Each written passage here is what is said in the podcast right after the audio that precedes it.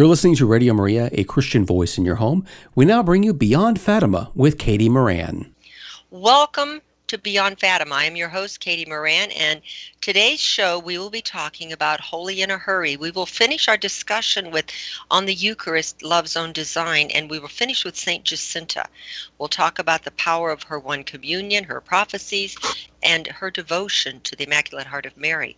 But before I begin, I always ask everyone, please, to pray with me. One Hail Mary. name of the Father, and of the Son, Holy Spirit. Amen. Hail Mary, full of grace, the Lord is with thee. Blessed art thou among women, and blessed is the fruit of thy womb, Jesus. Holy Mary, Mother of God, pray for us sinners, now and at the hour of our death. Amen. In the name of the Father, and of the Son, and of the Holy Spirit. Amen. Glory to Jesus Christ. Glory forever. Beyond Fatima is a show about topics that Our Lady told the children and during the Fatima apparitions and the angel apparition, which need to be explained more. You know, people understand our faith better. And so this is what we do in this show. We just give the church's teachings and give some of the, uh, with the saints lights on it. So the past few shows we've been talking about the Eucharist because we know that was predominant in the Fatima apparitions, especially the angel apparition with the three children in 1916. Uh, before I get going, though, I want to also let you know Barb Ernster is here with me today, editor of Soul Magazine, editor of the definitive biography on Sister Lucia, Pathways Under the Gaze of Mary. So it's always a joy to have her here with us. Welcome to the show, Barb. Oh, thank you, Katie. It's nice to be with you. She's a little bit of an expert on St. Jacinta, so she's going to help us work through these quotes that I found. And a lot of them I found in a very uh, unknown book called um, The Youngest Prophet. And you can find that on the internet if you want to look it up, but it was written years and years ago, and it is excellent if you want to learn more about this great saint. 10 year old saint that is a spiritual giant among saints today. Uh, when we talk about the Eucharist, though, we want to be, make you aware that we're talking, you know, this all stems back to the angel of Portugal appearing to the children three times in 1916, the spring, summer, and fall. We know at the last one, the angel brought the children communion from heaven. I imagine it was a holy envy of which angel would bring communion because the angels envy us. St.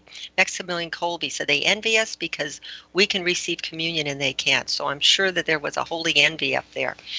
And of course, we know that the Eucharist was held suspended in the air, dripping blood into the goblet of the precious blood, and the angel taught the children the adoration prayer. So, and the children knew they received it. Now, but what most people don't realize is that was Francisco and Jacinta's first communion. We do know St. Francisco got Holy Viaticum on his deathbed, but Jacinta never did. That was her first and only communion. So we're going to see the power of one communion in this talk today. Before we go into this, I want you to, I also want to state what they are the patrons of these two children saints. Bodily ills, captives, people ridiculed for their piety, prisoners, sick people, against sickness.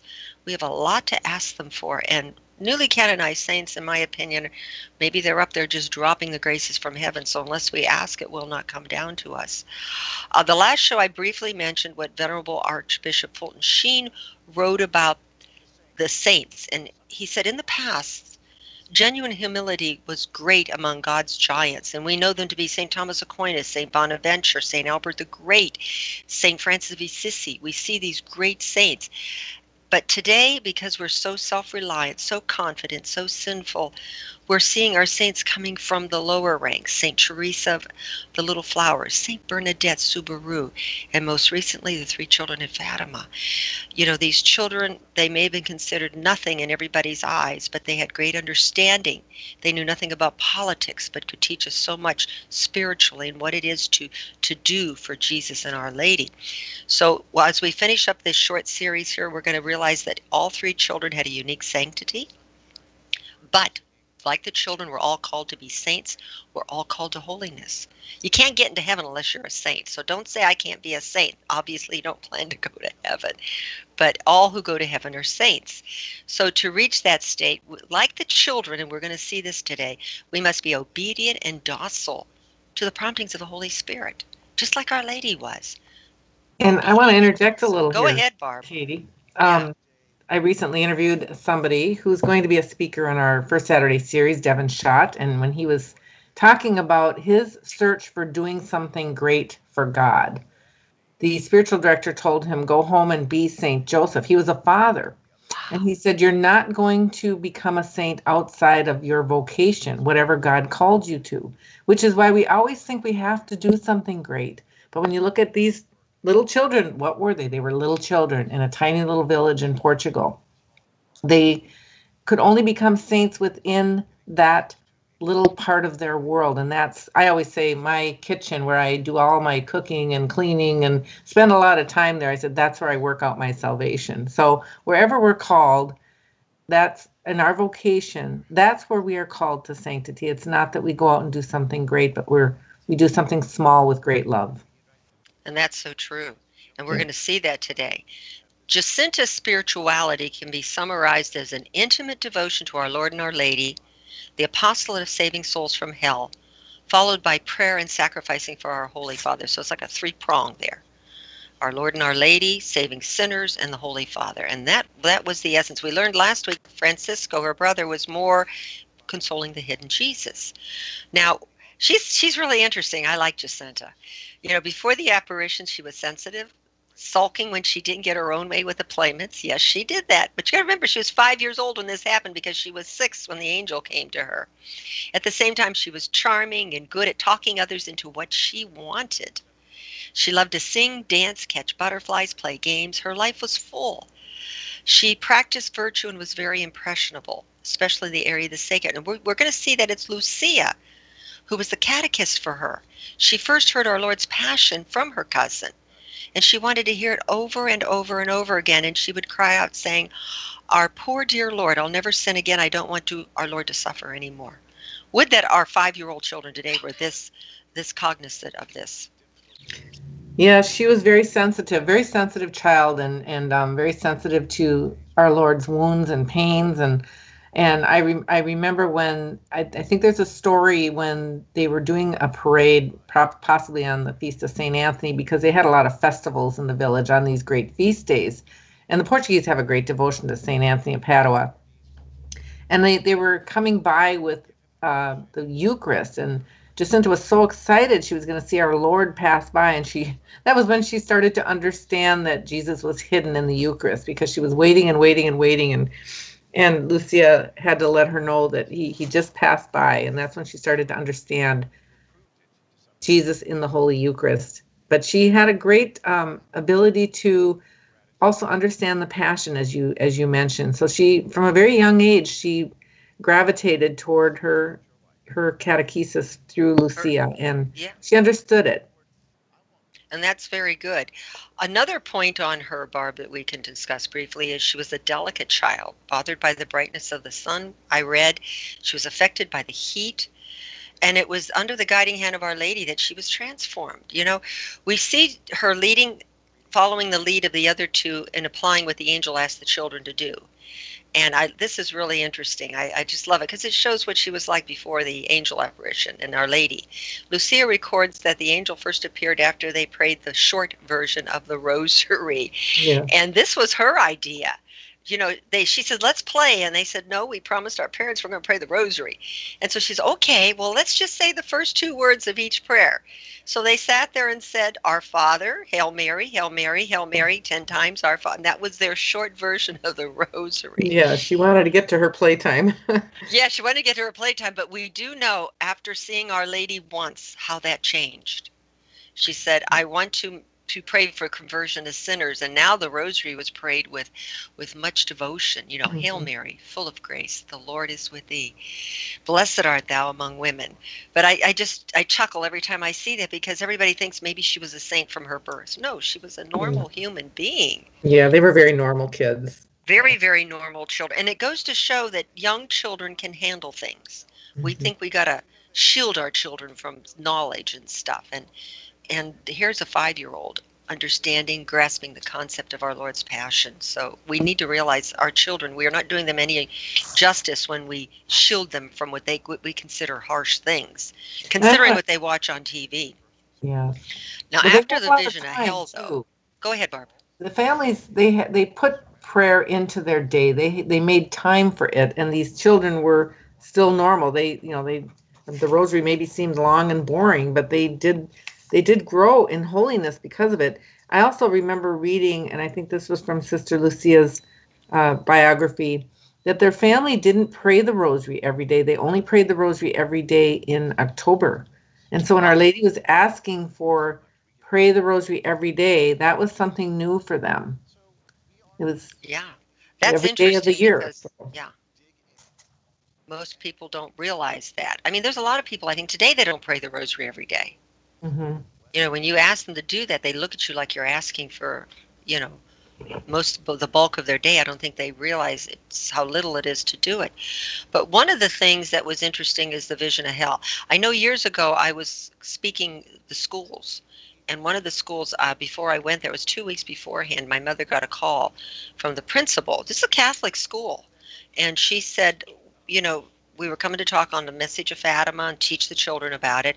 And she she told us, she says, Well, you're going to get the younger children and then the older children. There were eight grades in there. And she says, when you have the younger children, I don't want you talking about the vision of hell. I don't want to scare our children. Mm. My mother said, wait a minute. Three children, seven, eight, and 10, saw hell. She said, don't tell me we can't tell small children about this. She said, if we can't talk about that part of the Fatima message, we're not coming. And the principal, she was a nun, she says, then I'm sorry, you can't come. My mother says, no, it's I'm sorry. And my mother refused to go where anybody would not let us give the whole Fatima message. So that's a sad, you know, Yes, sad, that- sad that- thought on that. So, I mean, I it know, is because yeah. So because little, heaven little heaven was, she was seven when she had the vision of hell, Jacinta, when they had it, right? Correct? yes, she was seven. So here's a seven-year-old's ponderings. I'll just read what, she, what how much it affected her. She would ask Lucia, Our Lady said many souls go to hell. What is this then? Lucia then said, That's where people go commit sins and don't confess them. They stay there and burn forever.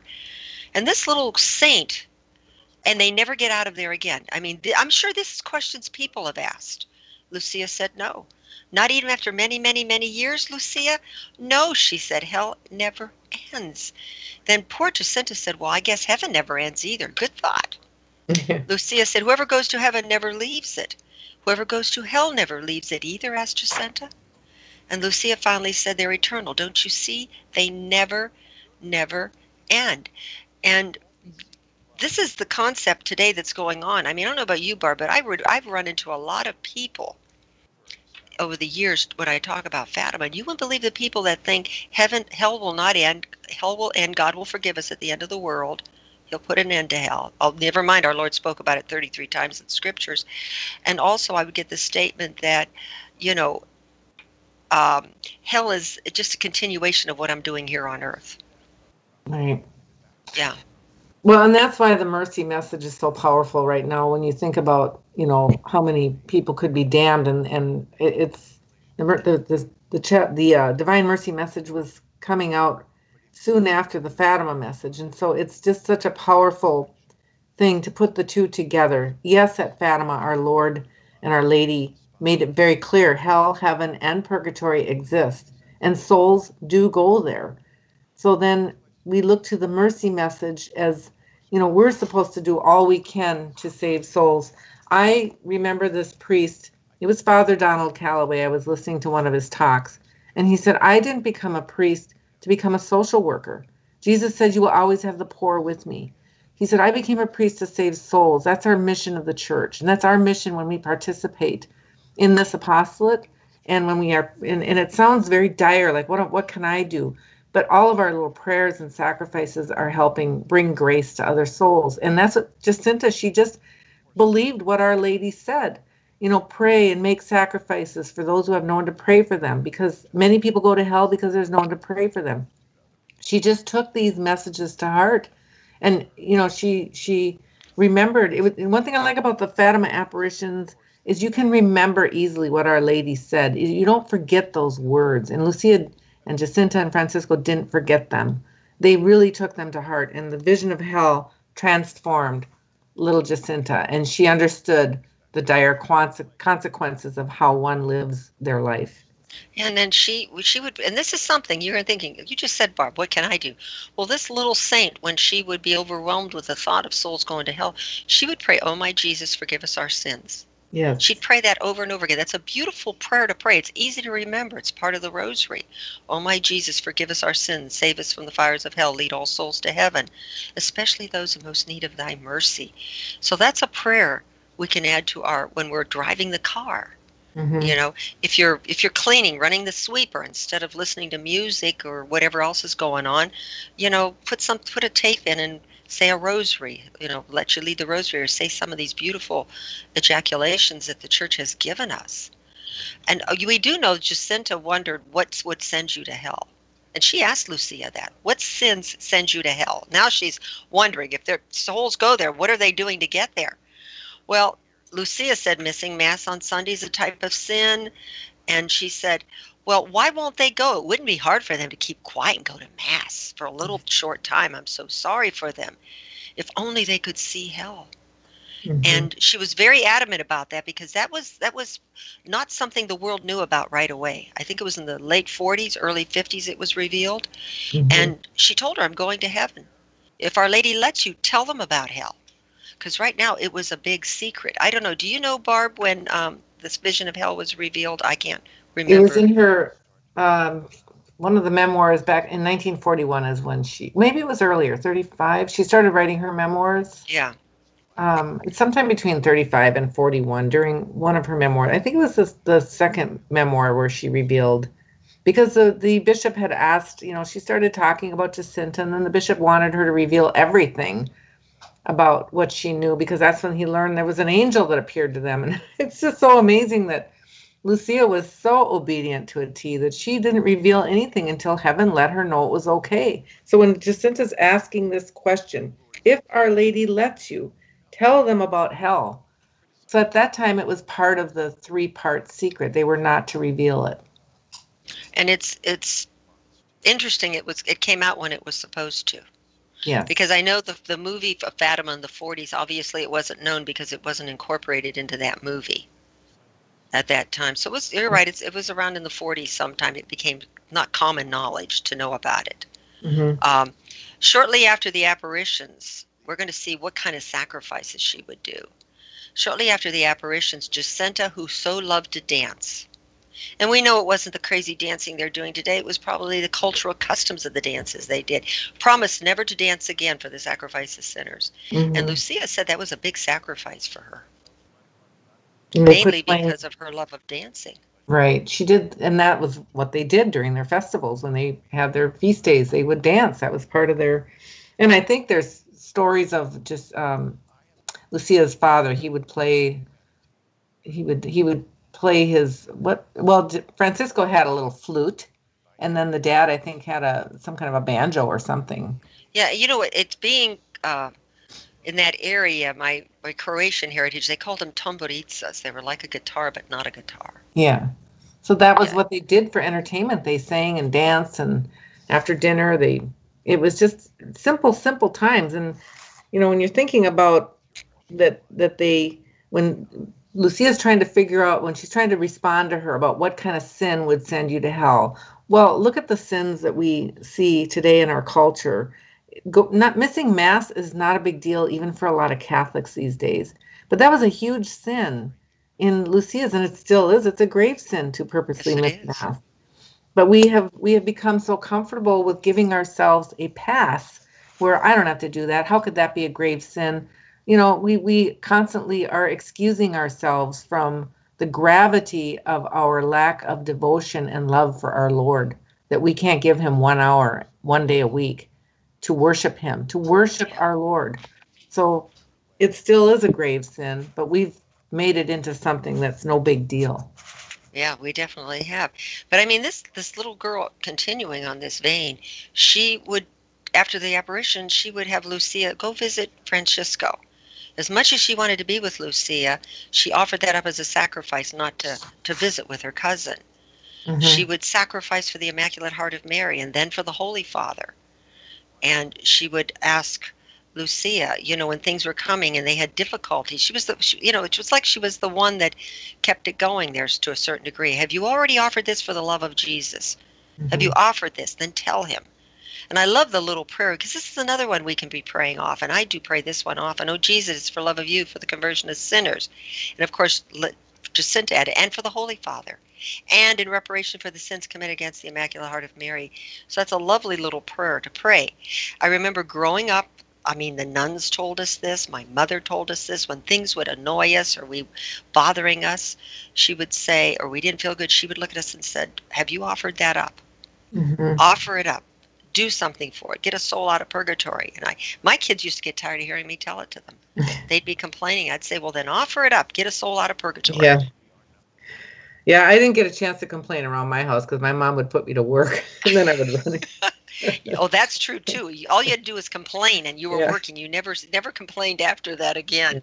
And but I don't think I knew that when my mom would say that that that this stemmed from Fatima, because of course this was back in the '60s and earlier for many people. Were the yeah.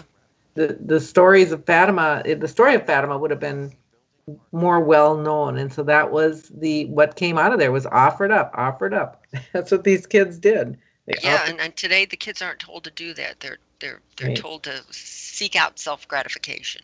You mm-hmm. know, so really there is a value to our sacrifices and our inconveniences. We don't have to be wearing hair shirts and fasting and not eating and being faint with hunger. I don't. This is not what Our Lady wants. The value of sacrifice is unbelievable. You can take every little thing you have and draw good out of it. Mm-hmm. And Jacinta knew that. I think she had a perpetual peace of mind, even in turmoil, you know, because they saw the suffering bearing spiritual fruit. You know, at a very young age, they saw that. Mm-hmm. The, the fruit of suffering. And this is what we need to do. We don't have to suffer a lot in order to, to, to save a soul. Only requirement for it is done with great love and without any self interest in it. Mm-hmm. And that's why that's why what God sends us is so important because if we pick what we're going to do, we can stop doing it. But if we accept what God sends us on a day-to-day basis, now there there there's no self-love in that because we have to bear that cross until God takes it away. Well, and another reason I love the Fatima message, uh, Katie, is because it's so easy to forget. I mean, you can get you can have a really busy week and you realize, boy, I didn't do a very good job of offering up. I didn't. I wasn't patient. I wasn't kind. I wasn't you know, I, I was complaining a lot this week. Just going back to these three kids reminds me that I need to pick up my cross and keep going. This that's why I love the story of Fatima and that God used these three little children to teach us adults because they were so compliant with Our Lady's wishes. They were they were innocent. That that's why He chose these children because they were they took everything to heart. They weren't um, they weren't mired down by sin or you know when you start to use your sense of reason or logic you you start to pull away from the supernatural and you're not as drawn to it when you start to get older it's easier to get caught up in the busyness busyness of your day-to-day life and that's why i think god chose these three little children and they can teach us so much just i, I can never stop reading about these kids because i remember again look at how they were so easily drawn to sacrifice and doing what our lady wanted and i need to do that too so they can yes. every day. Especially, especially, you know, in our lives today because there's so much going on in the world is in such dire straits. But there were two really great sacrifices, which we'll talk about. The first one we'll talk about now that Jacinta did. And when you think about it, you're like, you know, you don't realize that this was so hard for her. The first one was when they were taken prisoners were really they literally were. They were taken to prison in august. And her one of the greatest fears she had was the fear of dying in prison. And she wasn't afraid of dying. She knew she was going to heaven. What she was heartbroken about was dying without telling saying goodbye to her mother. Mm-hmm. with tears down her cheeks cheeks you know because they thought they were going to die they told him, if you don't do what we want, we're going to take you one at a time and boil you alive in oil. They thought this was going to happen to them. Mm-hmm. And they stood strong. But she said, I would like to at least see my mother one last time. And of course, Lucia then reminded her, Don't you want to offer the sacrifice for the conversion of sinners? Lucia writes, Jacinta cried out, I want to do it, I want to do it. And she said her face was bathed in tears. She joined her hands, and with tears she prayed that prayer Oh, Jesus, it is for love of you, for the conversion of sinners, for the Holy Father, in reparation for the sins committed against the Immaculate Heart of Mary. So this was difficult for her to do. Yes, and I re- I recall they were in prison for a couple of days. I think Yeah. it was about four days, 3 or 4 Mhm. days. So she was sad that her parents weren't coming to to see them, and and that was a big sacrifice for her. But I think about their obedience again. The prisoners, of these men that they were thrown in the jail cell with, asked them, "Why don't you just tell them the secret?"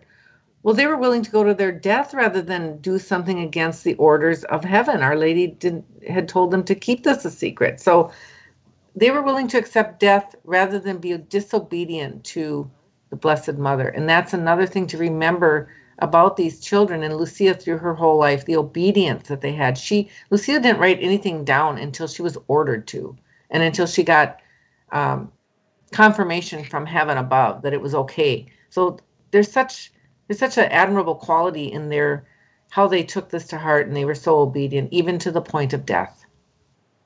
Yeah. Well, we see her prayer life.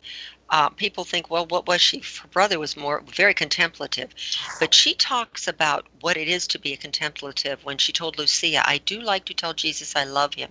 Many, many times I say to him, and then I seem to have a fire in my heart that, but it doesn't burn me. That's that is contemplation. That's Right. one of the heights of mystical prayer. And I love this one quote of hers. It really shows that she did not love Our Lady as somebody up there to be held up in high esteem. She said, I love so the Immaculate Heart of Mary. It is the heart of our dear Mother in heaven. And I, I just love that. I mean, that that gives me goosebumps because now she's showing us that this is the heart of our mother, not Mhm. not the queen, but a mother that we can go to and we can give all our problems to, you know. Uh, one prayer she would pray, Sweetheart of Mary, Immaculate Heart of Mary, I love you so very, very much. She saw her as a mother, and I think that's what we need to see Our Lady as today. Not just, you know, our Queen, Queen of Angels and Men, the mother of our Savior, but our mother. Yes, she was demonstrating what St. Louis de Montfort calls the um, the principal um, elements of devotion to the Immaculate Heart of Mary. I mean, he laid them out. It was tender. It was compliant. It's abandoned. It's um, she just had the most tender love for the Immaculate Heart of Mary and the obedient. All these things. Um, it was indifferent to the world around them. She was so singularly focused on what Our Lady wanted of them and she she heroically grabbed onto the idea of suffering for sinners. Now, Lucia would say that she had extraordinary graces to do that, and that's why we talk about this as part of her charism. I know Father Andrew Apostoli, we can talk about this later when we when we look at her death. He said because of her embrace of suffering for sinners, she saved at the end of her life uh, 50,000 souls. But Wow. I don't know where he got that number, but he he has said that on multiple occasions that because of her willingness to accept additional suffering, she saved 50,000 souls. Oh, So it- we we have to believe that our little sufferings mean something. That's the part that we don't think that we have any impact on this world because many of us are in very mundane lives with you know daily things that don't seem to matter. And we're always being shown what's going on with the elite of the world. And so we feel as if we're helpless but we're not. These little children change the world really. They've transformed their their lives had great impact and we won't know it until the end of our lives. Same with saint faustina. Yeah. i look at her same thing. I mean and a lot of these saints and contemplatives they they change the world in ways that we don't even know. Who knows where what how things might have gone had not for these people that are hidden to the world but they're suffering so much and they're offering that with just blind faith in God's love for them. That's all that matters is God's love for them. And now, we're that we just rec- we just talked about her first great sacrifice, Mhm. possibly dying in prison and not saying goodbye to her mother. The, the the second one is the one that really, really she she was asked to give the big one and she did. They when they were ill, Our Lady appeared when the two children, Francisco and Jacinta, were ill. Our Lady appeared to them in their home and said, "I'm taking Francisco to heaven soon." She then asked Jacinta, "Could you live? A, could you stay here a bit longer to suffer more and convert sinners?" Jacinta, oh yes, she agreed. When Francisco was dying, Jacinta told him, Give all my love to our Lord and our Lady and tell them I'll suffer as much as they want for the conversion of sinners and reparation of the Immaculate Heart.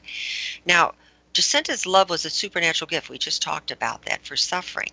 What they don't know is Our Lady again appeared to her and she said she would go to another hospital farther from Fatima and would suffer greatly there and finally die alone. Now, this terrified the little girl. She loved her family, she loved Lucia. And when Lucia told her, Well, this bothers you, so sometimes we tell people this, don't think about it. Just don't worry about it till it comes. She wouldn't do that. She said, if I stop thinking about it, then I'm not going to suffer. So let me think about it. For the more I think about it, the more I suffer, and I want to suffer for our Lord and for sinners. This knowledge that she was going to die alone probably plagued her for about a year, I think, because mm-hmm. Francisco died in 1919 and she died in 1920, a year later. And Lucia would, would write in her memoirs, she would find her cousin, clutching the image of Our Lady in her room. Oh, dearest Heavenly Mother, do I really have to die all alone? That was that was a yeah. great cross. Maybe that's how she got fifty thousand souls, according to Father Apostoli.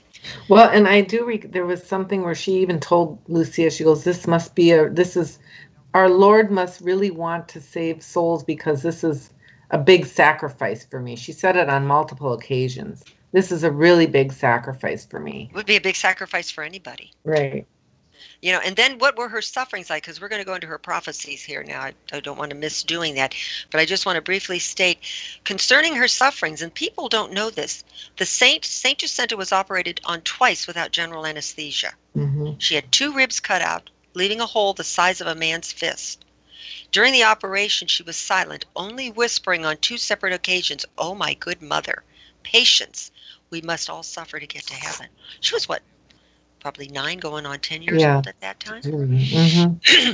I mean, this is something to think about. We complain about a headache. Mm. Excuse me. Now we're going to talk about her prophecies. And uh, these, a couple she chose, she said uh, on war, sin, and peace. Um, and this was to Sister Lucia.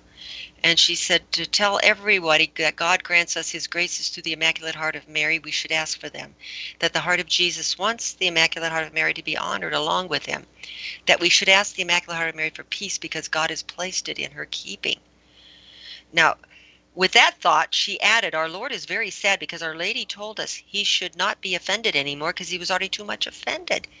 Already she was seeing in like 1919, 1920 that nobody was paying attention to it.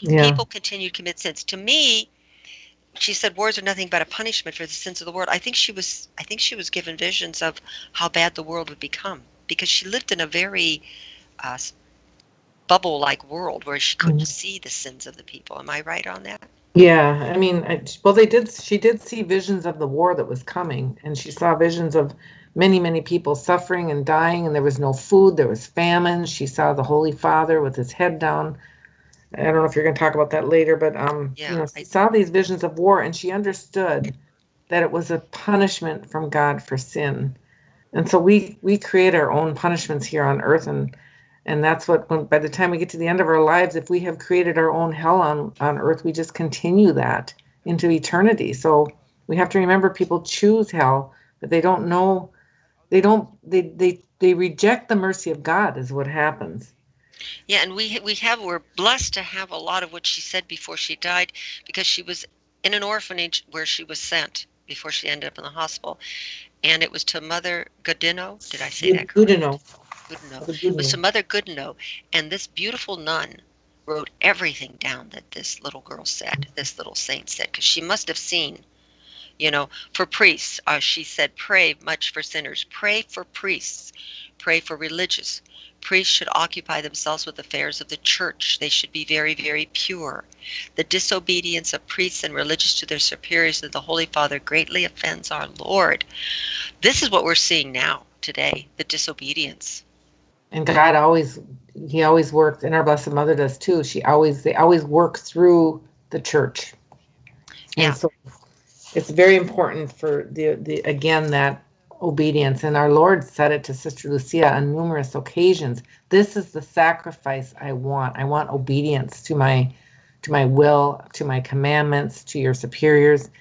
God operates through the church because the Holy Spirit is guiding it. And many times, you know, great saints, they would say, Well, how is this going to get done? And God would send them a, a, spiritual director. He'd say, Work through your spiritual director. That's how you're going to hear my voice. So he would send them somebody to help them. I know Lucia was sent somebody, a good priest who finally came before the end of the apparitions, who helped her understand things. And, you know, she's dealing with some huge theological issues and all the people clamoring. She's a young girl. She doesn't understand what's going on. She's communicating with the Blessed Mother in heaven. And this wonderful priest came and helped her to understand what was, you know, he gave her some spiritual direction. So God sends people to help hear his voice and to understand things. Yeah, and she told us to pray for those who govern us. She says, Woe to those who persecute the religion of our Lord. If the government left the church in peace, gave freedom to the faith, it would be blessed by God. Well, look at that, a nine year old coming up with that. No, That's, that didn't come from a nine year old. Yeah. yeah, on sin, fashions, and marriage. These, this is like, where did, you know, we're, we're looking at this now at post, and we're saying, well, yeah, but we got to remember 1919, she's saying these things, and she she never experienced what she was talking about. She said, The sin that leads more souls to hell are sins of the flesh. Mm-hmm. Fashions will be greatly fashions that will greatly offend our Lord will appear. People should serve God, should not follow fashions. Now, people think she's talking about the way they dress, which it is true, but here she's talking about the church has no fashions. Our Lord is always the same. She's talking about the fashions and customs that are sinful for the time. The sins of the world are very great. If men knew what eternity is, they would do everything to change their lives. Men are lost because they do not think of the death of our Lord and do not do penance. And finally, marriages are not good. They do many not please marriages. our Lord. They are not of God.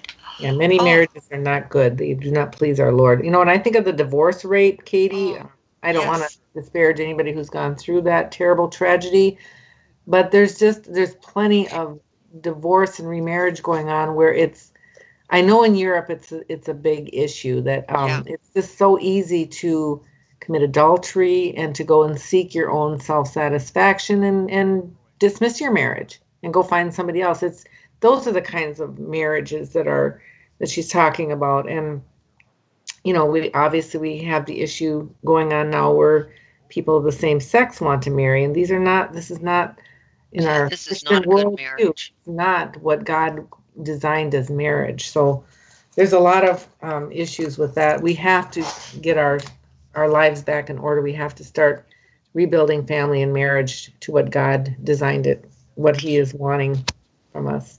And then again, this is a nine year old girl talking on Christian virtue. Do not walk in the midst of luxury. Flee from riches. Be very fond of holy poverty and silence. Have much charity even for those who are bad. Wow. Speak ill of no one and flee from those who do so. Be very patient, for patience leads us to heaven mortification and sacrifices greatly please our Lord. How often, you know, it's gotten to be Barb where it's it's not so much you speak ill of no one. That seems to be the big thing with the with the gossip rags that are out there with all these mm-hmm. shows out there and reality TVs. They just talk bad. It's such it's like gossip run wild. Mm-hmm. Confession is a sacrament of mercy. There must therefore one must approach the confessional with confidence and joy. Without confession, there's no salvation. You know, you look at these prophecies of hers, and they almost lay out exactly what these errors of communism did destroying did, the yes. family, destroying um, our purity because it was the sexual revolution came, the idea of abortion. The, the communists were the first ones to introduce what they called a postcard divorce.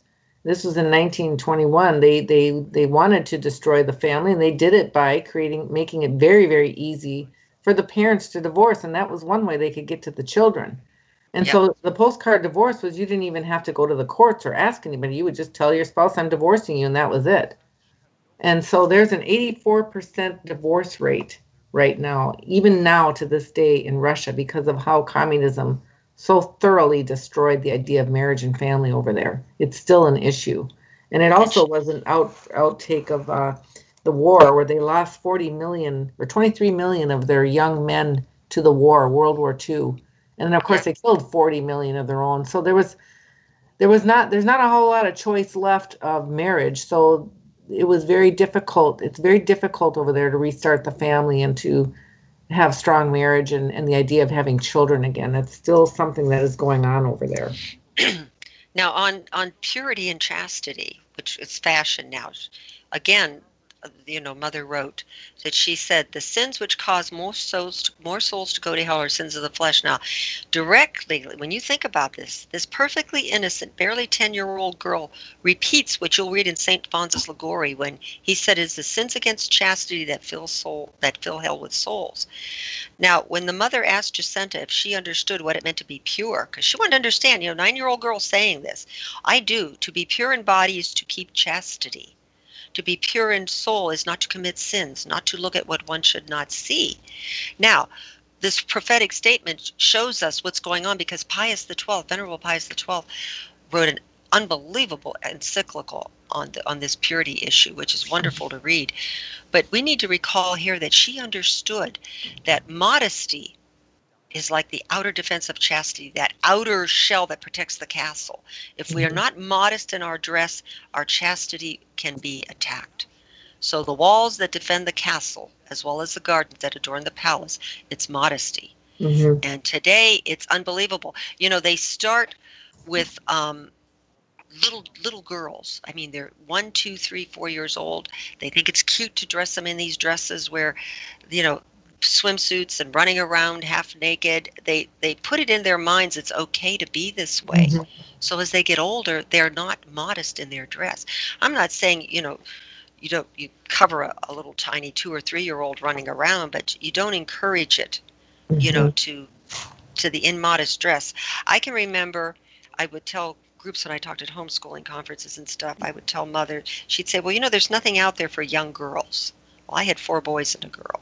And mm-hmm. I would tell her, I said, you know, I would rather have one modest dress hanging in the closet for my daughter than eight or nine flimsy dresses.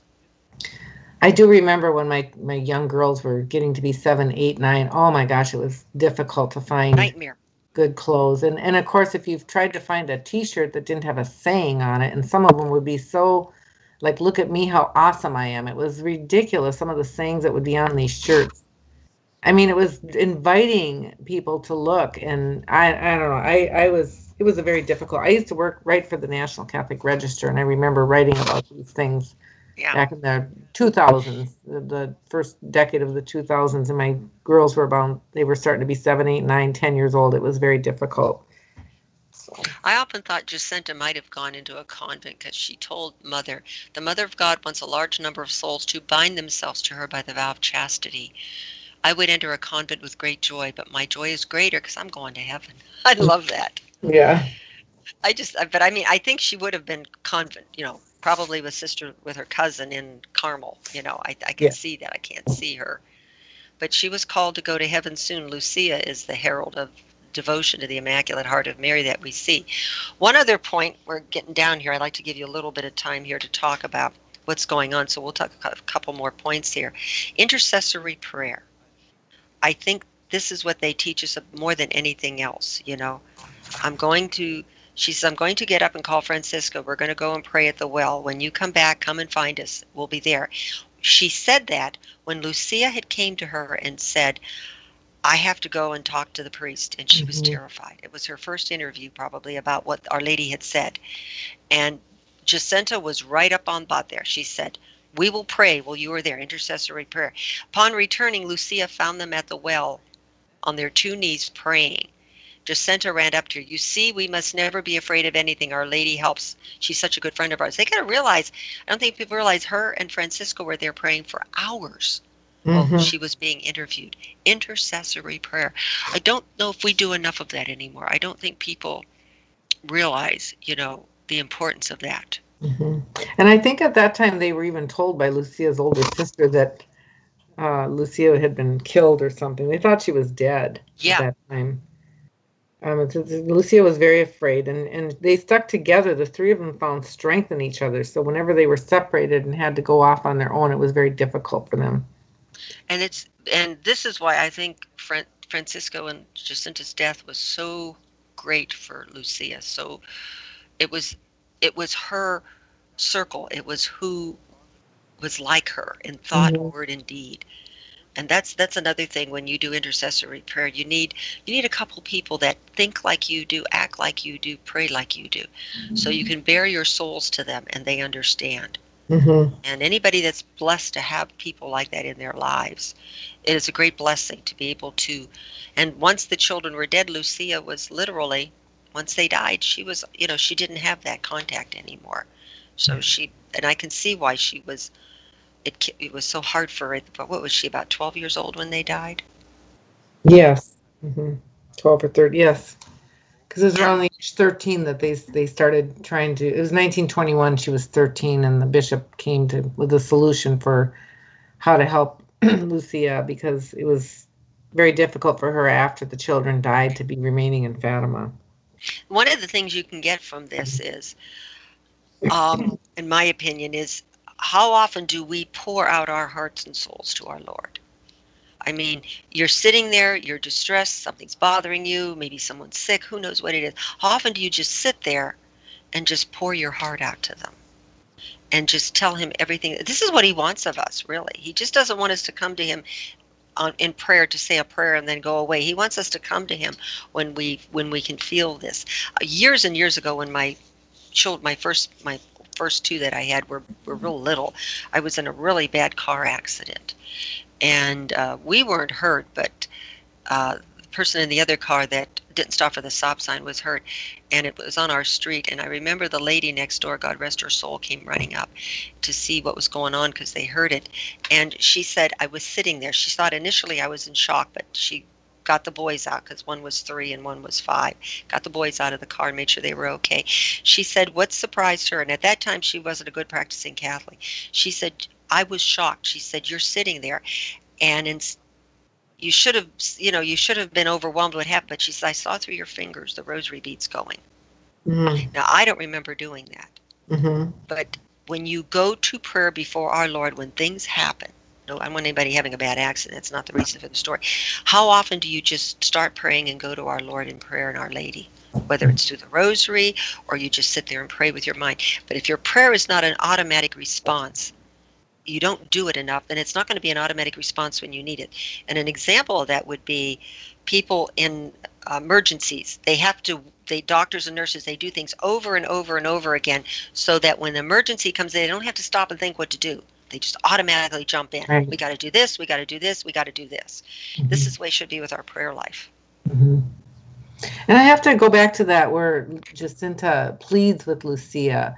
You know, when you are to tell the world about the immac- the devotion to the Immaculate Heart of Mary, tell them to ask her for graces that they can receive them through the Immaculate Heart. I mean, she understood that Mary was the the um, mediatrix of all graces. And I often, on my first Saturday devotions, will ask her for special graces I need to overcome a particular sin or to you know move forward in my my growth in spiritual life and and she does answer those prayers she does grant those graces so don't be afraid to go to her with very specific requests for because graces.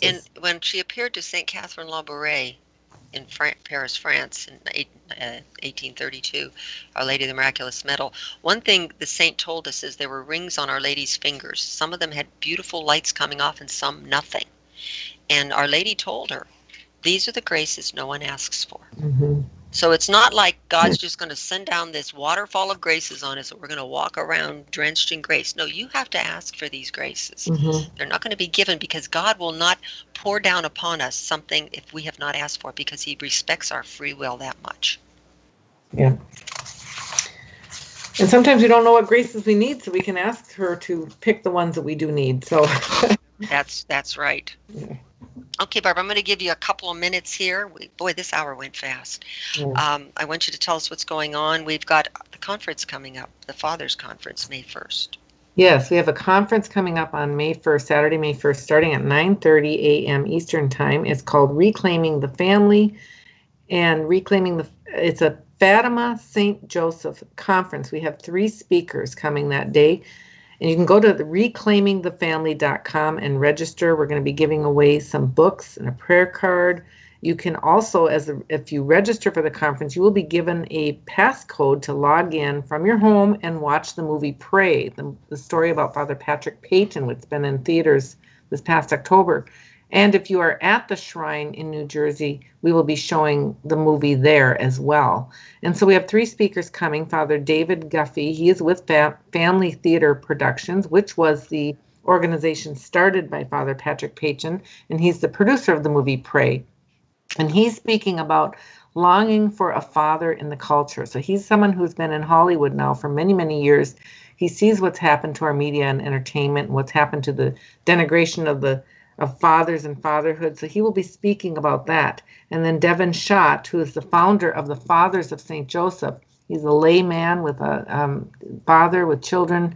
I can't remember how many children he has. He's going to be speaking on the seven principal elements of St. Joseph's spirituality. So he started this organization to help men embrace their role as fathers and to step into the position of being the spiritual leader. And so he will be speaking on the, the seven elements of St. Joseph's spirituality. And then we have Father Donald Calloway, who's speaking on consecration to St. Joseph. So these three speakers start at 9:30 a.m. Eastern Time. You can watch online or you can be at the shrine in Washington, New Jersey. And then afterwards, we will be celebrating First Saturday devotions. We are going to be having the Rosary and meditation and Holy Mass and Divine Mercy Chaplet. We are also doing a consecration to St. Joseph that day, which you can participate because it is May 1st, the feast of St. Joseph the Worker. And that, that feast day was put in place to, con- to counter what the communists had started um, making the worker into just a cog in the wheel. And so the church implemented St. Joseph uh, feast day, St. Joseph the worker, to counter what the communists were doing.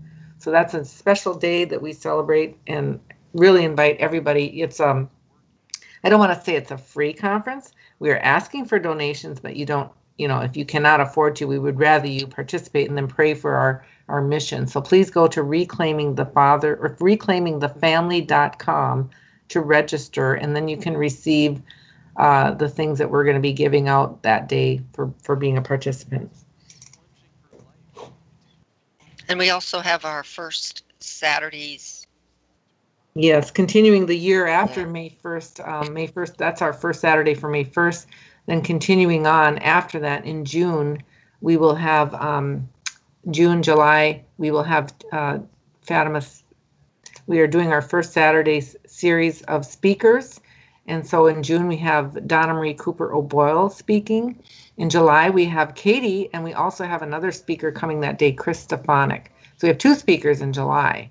And then from August through December, we will be unveiling our uh, new catechesis on devotion to the Immaculate Heart of Mary, and it's being presented in five parts by Father Hugh Gillespie, and he is a priest of the St. Louis de Montfort order. So he presented that. He we filmed him last year, and we are unrolling that from August through December. And again, you can get that information for our continuing series at bluearmy.com slash year of St. Joseph. Yeah, one other thing is the rosaries prayed every Tuesday evening at 7 p.m. and they can log, they can come and join us on Facebook, right? Yes, on Facebook, 7 p.m. Eastern Time, we pray the rosary together. So that's that's something else there for your spirituality on Tuesdays to pray the rosary. I want to thank you, Barb, for being with us. Next week we're going to start the series. We're going to be starting on Our Lady's weapons, her mantle, which is the brown scapular, and of course her rosary, the armor of God and the shield of faith. That's what I call those two weapons that she's given us to to fight what's going on in the world today. So we're going to be doing a couple shows talking about the history of the brown scapular and you know its importance and then saints that uh, honored it and why our lady came and asked for it at fatima and then we'll be talking on the rosary so barb will be back joining us again i'm not letting her loose that quickly here so she'll come back and give us insights on all of this uh, I want to thank you, Barb, for being here. And please, everyone, pray with me one Hail Mary. In the name of the Father, and of the Son, and Holy Spirit. Amen. Hail Mary, full of grace, the Lord is with thee. Blessed art thou among women, and blessed is the fruit of thy womb, Jesus. Holy Mary, Mother of God, pray for us sinners now and at the hour of our death. Amen. Name of the Father, and of the Son, Holy Spirit. Amen. And with the uh, Easter season, Christ is risen. Indeed, he is risen. Thank you and God bless.